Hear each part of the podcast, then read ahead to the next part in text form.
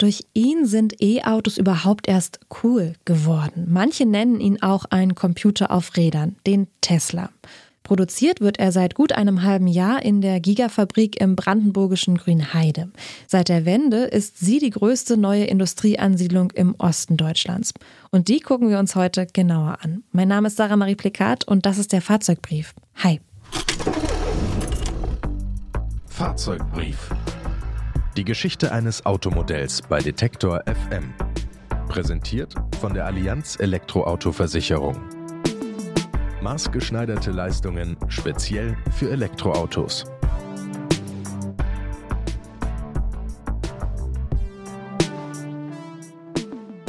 Das erste halbe Jahr ist rum und wie lief's bisher in der größten E-Auto-Fabrik Europas? Holprig, sagt Philipp Bahnsdorf vom Rundfunk Berlin-Brandenburg. Über zwei Jahre hinweg hat er die Planung, den Bau und die ersten Monate der Fabrik mit einem Team von KollegInnen begleitet. Ihre Erkenntnisse haben sie in dem Podcast Giga Grün Heide festgehalten. Und mit mir hat Philipp Bahnsdorf über die Tesla-Fabrik gesprochen. Also die Fabrik leidet halt unter den Krisenerscheinungen, unter denen irgendwie ganz viele Unternehmen leiden. Also es haben da zeitweise ich glaube, Batterien vor allem, aber auch andere Teile gefehlt, die Tesla normalerweise in China produziert, in dem Werk in Shanghai. Und das konnte ja lange gar nicht arbeiten wegen einem Lockdown da. Nach wie vor ist Tesla auch betroffen von, einer, von einem Mangel bei Mikrochips. Auch der Einstellungsprozess in Grünheide ging wohl nicht so schnell, wie sie sich das vorgestellt haben. Die Covid-Pandemie, der Krieg in der Ukraine, fehlende Bauteile, steigende Energiepreise und zu wenig Personal erschweren die Arbeit in der Fabrik. Außerdem musste Mitte Juli die Produktion für zwei Wochen eingestellt werden. Der Grund, die Fabrik musste gewartet werden. Philipp Bahnsdorf. Auf der anderen Seite muss man sehen, ich glaube, ähm, es nimmt sich da normalerweise auch niemand so viel vor wie Tesla. Also die haben ja dieses Werk innerhalb von gut zwei Jahren gebaut. Und Elon Musk verkündet halt andauernd extrem ambitionierte Ziele, die werden oft nicht eingehalten. Also meistens kommt dann schon viel rum und äh, das geht immer noch schnell, aber selten so extrem schnell, wie er das ankündigt. In gut zwei Jahren stampfen die BauarbeiterInnen die Fabrik aus dem Boden. Vorerst ohne Genehmigung. Elon Musk baut auf eigenes Risiko und gewinnt am Ende. Im März dieses Jahres eröffnen sie. Fertig ist die Fabrik da noch lange nicht, trotzdem ein Rekordtempo für deutsche Verhältnisse. Bundeswirtschaftsminister Robert Habeck spricht im März dieses Jahres vom Tesla-Tempo.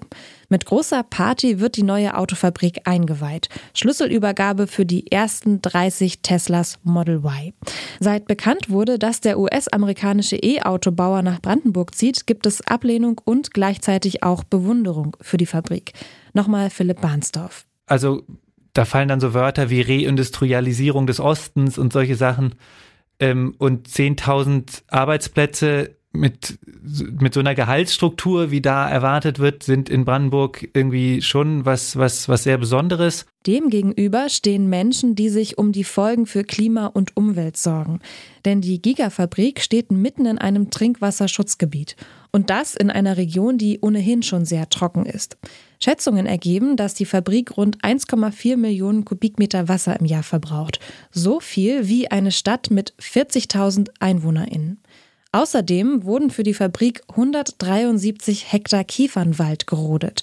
Um das wieder auszugleichen, hat Tesla bislang 150 Hektar neuen Wald anpflanzen lassen. Obwohl der Sommer heiß war und es wenig geregnet hat, geht es den jungen Bäumen gut, heißt es in einem Artikel in der Taz. Allerdings werde man erst in vier Jahren wissen, ob der Tesla-Wald auch als Wald anerkannt wird.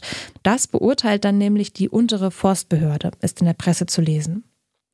Für die etwa 6000 Mitarbeitenden in der Fabrik heißt es hingegen Tempo machen. Nach eigenen Angaben produzieren sie momentan 1000 Autos pro Woche. Um die angekündigten 500.000 Stück im Jahr zu bauen, brauchen sie eine zusätzliche Produktionsstrecke und mindestens das Doppelte an Personal.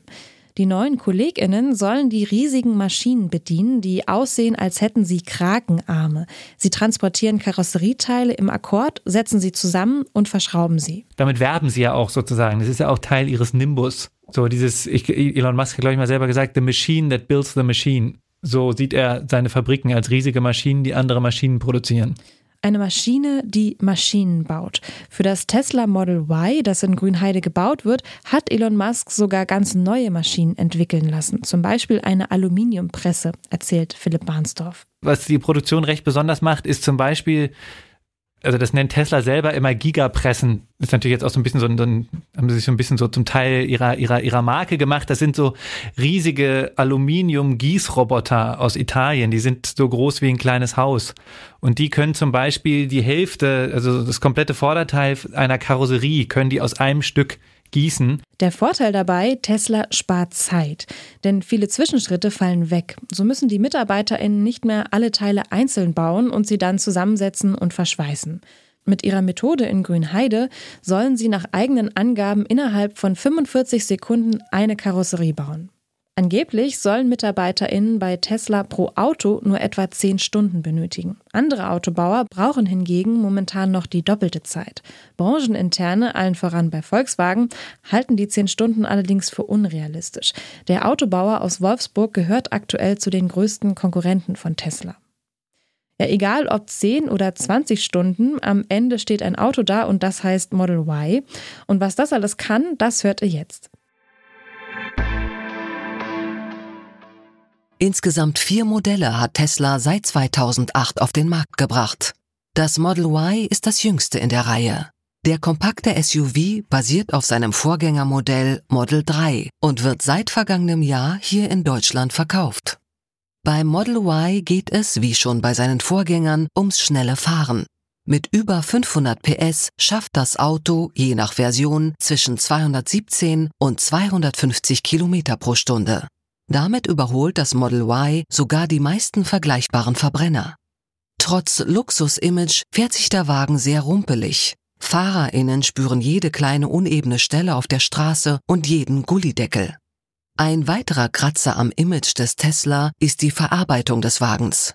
In Autoforen tummeln sich Menschen, die anfänglich verschiedenste Beschwerden verbreiten, zum Beispiel die Türen würden nicht richtig schließen, die Abstände zwischen den einzelnen Bauteilen, die sogenannten Spaltmaße, seien nicht immer gleichmäßig.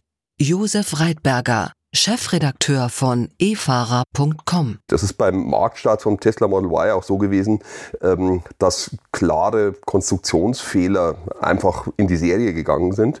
Ähm, da gibt es eine ganz kritische Stelle hinten beim Übergang vom Kotflügel zum Stoßfänger. Äh, da gibt es eine, eine, offene Stelle, einfach ein Loch, was in den Innenraum führt.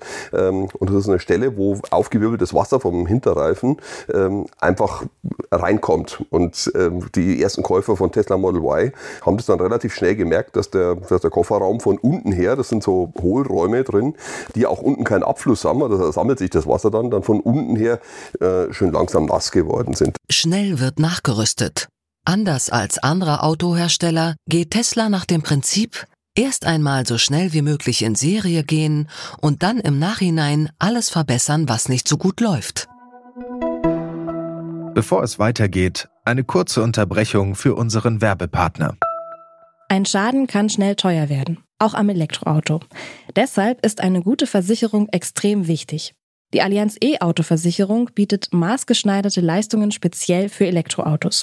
Zum Beispiel zuverlässiger Schutz für euren Akku, also für das Herzstück eures E-Autos. Auch das Ladekabel ist mit drin. Egal ob während des Ladens geklaut oder von einem Tier angefressen. Darüber hinaus könnt ihr wählen. Ist der Akku im Schadenfall komplett zerstört, hat also einen Totalschaden erlitten, erstattet die Allianz euch im Tarif Komfort 24 Monate lang den Neupreis. Im Tarif Premium sind es sogar 36 Monate. Und wenn sich der Akku mal entleert, macht euch der optional erweiterbare E-Pannenservice schnell wieder mobil. Lasst euch in eurer Agentur vor Ort beraten oder schaut vorbei auf allianz.de slash elektro. Den Link findet ihr auch in den Shownotes. Das Model Y ist sehr kompakt und hat insgesamt mehr Stauraum als das Model 3. Da, wo früher der Motor war, ist jetzt Platz für Gepäck. Dieser zusätzliche Stauraum wird auch Frunk genannt.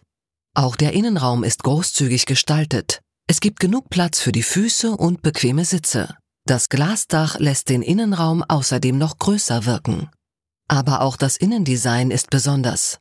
Es ist sehr minimalistisch und clean gestaltet, denn es gibt kaum Knöpfe oder Schalter. Nur zwei am Lenkrad, dann die Türöffner und die Fensteröffner. Alles andere wird über einen Touchscreen gesteuert, der größer als ein gängiger Tablet-Computer ist.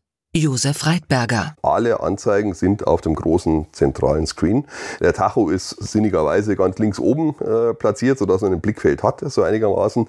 Aber schon je, alle Fehlermeldungen, alle Warnmeldungen, die so kommen, sind dann irgendwo unten als Text und sind einfach komplett aus dem Sichtfeld raus. Der Touchscreen ist Steuerung und Infotainment Center in einem. Seine Software wird regelmäßig überarbeitet, damit das Fahren mit dem Model Y noch sicherer und komfortabler wird. Mit gutem Ergebnis. Im aktuellen Crash-Test des European New Car Assessment Program, kurz Euro NCAP, hat das Model Y mit fünf Sternen die beste Note bekommen. Eine Sache bleibt allerdings bisher noch offen. Insgesamt setzt Elon Musk beim Tesla auf möglichst autonomes Fahren. Ganz ausgereift ist diese Technik bisher allerdings noch nicht. Die Bezeichnung Autopilot sagt ja eigentlich aus, dass man das Auto irgendwie machen lassen kann. Ähm, in Wirklichkeit ist es einfach ein Assistenzsystem, bei dem man einfach die Hände am Lenkrad lassen muss und einfach aufmerksam ähm, bleiben muss. Der Autopilot kann mitunter sehr selbstbewusst agieren, sagt Josef Reitberger. Also der kann in der Lenkung eingreifen, natürlich, um die Spur zu halten. Und wenn dieser Autopilot einen Fehler macht, also wenn er irgendwie Spuren falsch erkennt, wenn er bei der Einfahrt in eine, ähm, in eine Autobahnbaustelle die gelben und die weißen Linien nicht so gut unterscheiden kann und der falschen Linie folgt, dann ist der Widerstand, den das System macht, wenn man dann versucht, in die richtige Spur zu lenken, ähm, für, wenn man umsteigt aus einem, aus einem anderen Auto, aus einem BMW, Mercedes, Audi, äh, so von der Klasse, ist dieser Widerstand überraschend groß. Das gehört dazu, dass das Auto eigentlich mit dem Selbstverständnis gebaut ist, das schon richtig zu machen. Und deswegen fallen dann Fehler, die das Auto macht, umso mehr auf. Für Elon Musk ist diese Technologie allerdings nur der Anfang. Er spricht inzwischen von Robotaxis. Das sind Autos, die gänzlich ohne Lenkrad und Pedalen auskommen sollen. Ziemlich abgespaced, was sich der reichste Mann der Welt so alles vorstellt. Einen Haken hat die ganze Kiste übrigens noch.